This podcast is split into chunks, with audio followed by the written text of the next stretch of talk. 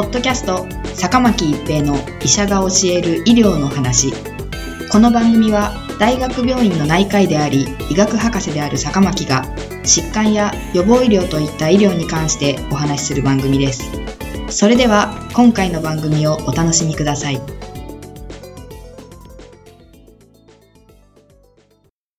皆さんこんにちは、坂巻一平です。ポッドキャスト坂巻一平の医者が教える医療の話。今回は後遺症の評価尺度です。英国バーミンガム大学の研究者らは、新型コロナウイルス感染症 COVID-19 の後遺症が患者に及ぼす影響について幅広く評価する質問票形式の包括的スケールを作成しました。COVID-19 から回復した患者の一部に長期にわたる後遺症が見られています。症状は様々で、複数の臓器に及んでいます。最も多く報告されているのは、疲労感、呼吸困難、ブレインフォグといった症状です。ブレインフォグとは、文字通り頭に霧がかかったような状態で、集中力や判断力が落ちている状態です。持続するまたは反復する症状が患者に与える負荷は QOL の低下をもたらし、学業や就業に悪影響を及ぼす場合もあります。後遺症の発症率や有病率、持続期間に関する報告は多いですが、用いられている調査方法は様々でした。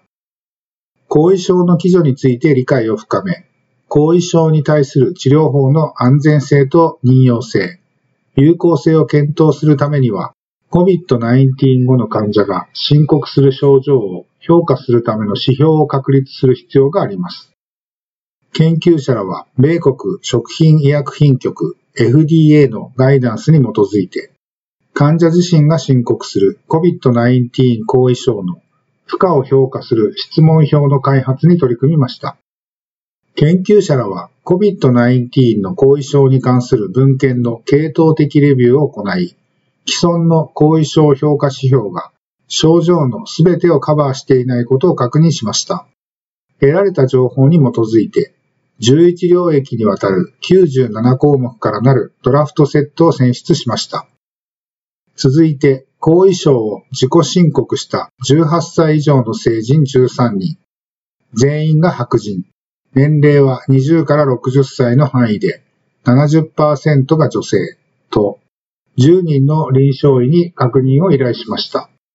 患者からは漏れている症状の指摘も受けました。その結果、新たに69項目が追加され、最終的なドラフトは14領域166項目から構成されるものになりました。どの質問も過去7日間の症状を尋ねるもので、回答はイエスかノーのいずれかを選択するか、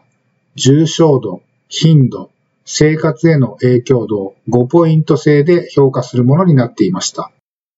次の段階としてソーシャルメディアを通じて募集した後遺症を訴える患者の中から条件を満たした274人を対象として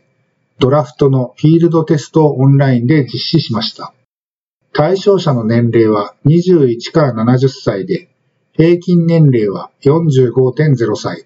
女性が 88% で92% が白人でした。それまで5ポイント制だった回答の選択肢を4ポイント制に改め、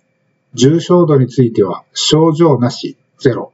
軽症1、中等症2、重症3、頻度についてはなし0、稀にあり1、時々あり2、常にあり3、生活への影響度については全くなし0、わずかにあり1、いくらかあり2、非常にあり3としました。また35項目を除外し、17領域の131項目からなるバージョンを構築しました。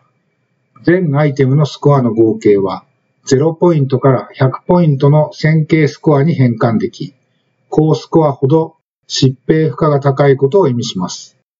131項目中8項目は生活への影響について尋ねるもので、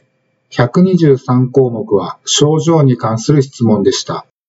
内訳は7項目が呼吸器、4項目は疼痛、5項目は循環器、4項目は疲労感、10項目は記憶、思考、コミュニケーション能力、3項目は運動能力、4項目は睡眠、14項目は聴覚、嗅覚、咽頭、3項目は胃と消化機能、9項目は筋肉と関節、9項目は精神の健康と幸福感、8項目は皮膚と毛髪、10項目は視覚、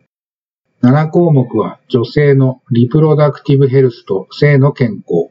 3項目は男性のリプロダクティブヘルスと性の健康、18項目はその他の症状について尋ねる質問となっていました。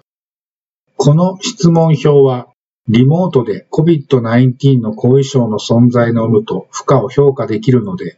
後遺症に関する理解を深め、基準を明らかにし、また安全で有効な介入法の開発に役立つと予想されています。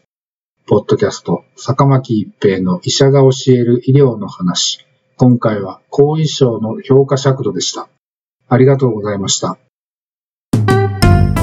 ポッドキャスト、坂巻一平の医者が教える医療の話。今回の番組はいかがでしたか？次回の番組もお楽しみに。